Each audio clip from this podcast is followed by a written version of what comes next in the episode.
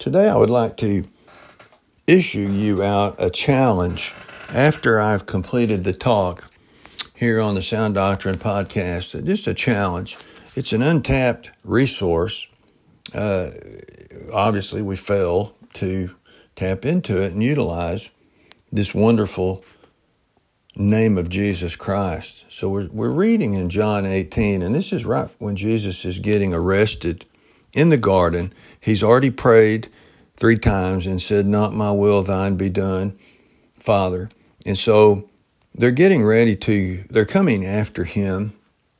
And it says in verse 2 of 18, "And Judas also, which betrayed him, knew the place, for Jesus oft times resorted thither with his disciples.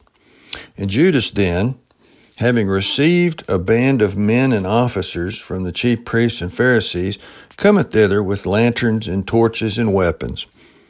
How appalling. They're coming after Jesus with weapons, expecting a fight, expecting him to resist, arrest.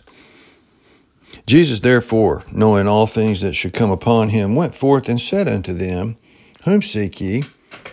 They answered him, Jesus of Nazareth. Jesus saith unto them, I am he. Judas also, which betrayed him, stood with them.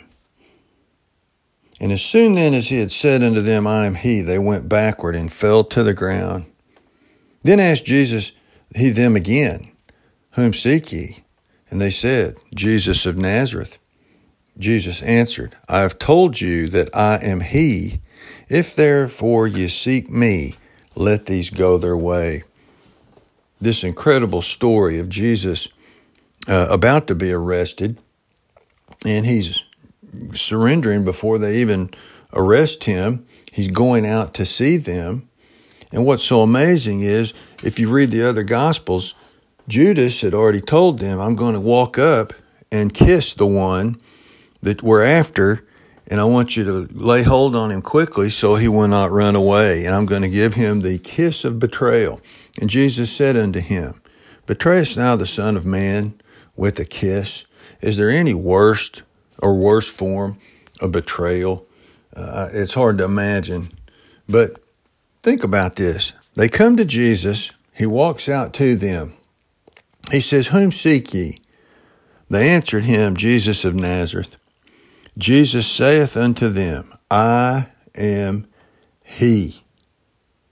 He unleashed just a small measure of his power. Think about this, because when he did it, it says they went backward and fell down. So they went backwards and went to the ground, and he sent them back to where they belong, in the dirt, basically. They were blown backwards and pushed backwards by the very power of his words when he said, I am he.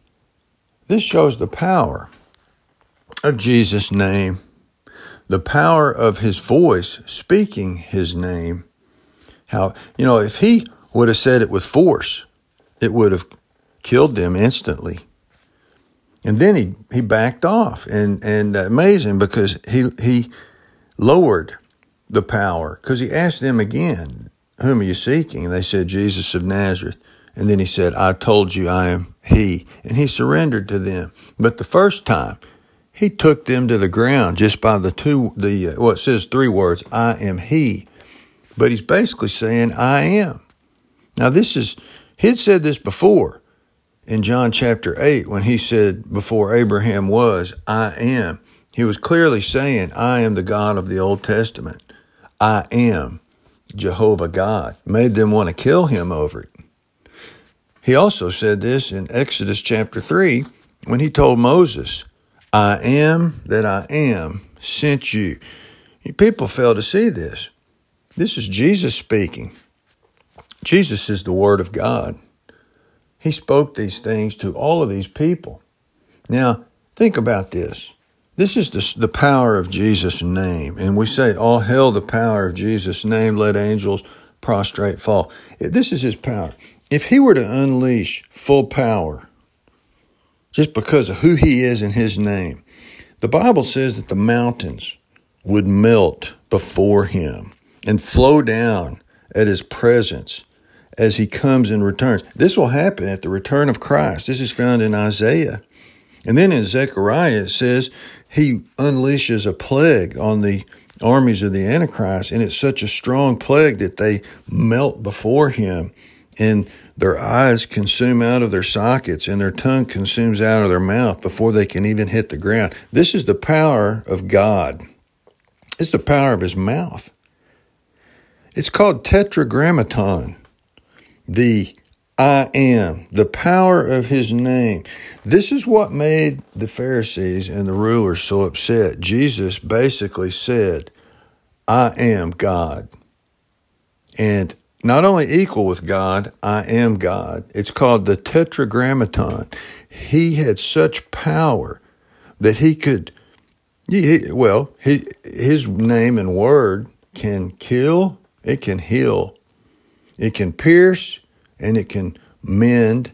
It's an amazing power here that he has. It's called the Tetragrammaton. And, what could have been done? That's why, you think about this. He's the I am. Now, if we could get just a small portion of his power. You remember when Jesus called forth to Lazarus and said, Lazarus, come forth out of the grave. What if he'd have not mentioned him by name and called out with force from his word? All the righteous would have risen out of their graves at that time, but the timing was not right. So Jesus clarified and designated that it was only Lazarus that would rise that day. But if we could just get a small portion of his power and the power of his name, doesn't it say to as many as received him, John 1:12, to them gave he power to become the sons of God, the very sons of God, and we are tapping into the very power of God through his name. We're Christians. We actually wear his name upon us. We are called by his name. We should not only live it right and wear this name correctly, we should utilize the power of Christ. The things God can do for you and the hurt that he can do and inflict on the enemy just through his name, if you'll use it, the I am he. This is amazing. Would you learn to use his name? Why do we pray in Jesus' name? Because there's power in his name. Also, because we cannot get to the Father without the name of Christ. But he said, if you say or do anything in my name, if you ask anything in my name, I will give it to you. This is the power of the name of Jesus Christ. I say it again, it's the Tetragrammaton. And what's amazing is the Jews wouldn't even say his name. The word Jehovah or Yahweh in the Old Testament, they were afraid to say his name. They knew the power behind the name. People who use God's name in vain, they're very, very foolish. Well, they're fools. And God said, I'll not hold you guiltless. I think they get judged for using the name above all names for their own benefit and their own pleasure. And then they set it not and diminish it by using it in a very vain fashion. Well, Jesus, he is the I am. You do not diminish that. You do not dilute it. By no means do we make light of it. It's the very power. We are saved by the name of Jesus Christ. We're washed by the blood that he shed, and the power of his name will keep us saved forever and ever and ever. We have eternal life through his name, because of his name. All the things that God, the Father, does for us is through his name. We hold his name high. We hold his name dear. We hold his name in reverence. We hold his name in fear. I'm afraid of God. Sometimes I am afraid to say his name. But how can you unleash the power of God in your life if you're afraid to say his name and will not address him for who he is? Now, what these men did, they approached Jesus boldly, without fear, and wanted him. And when he said his name, they fell backward. If we would come before him kneeling in humility and fear, he would receive us and give us his power. The Tetragrammaton, the power of his name. Utilize the name of God against your enemies. against anything going on in your life that is before you and against you. Nothing can stand up to the name of God, and no power formed against you shall prosper. No weapon ever used against you will work if you carry this name, the name of the Lord Jesus Christ. Think on these things today.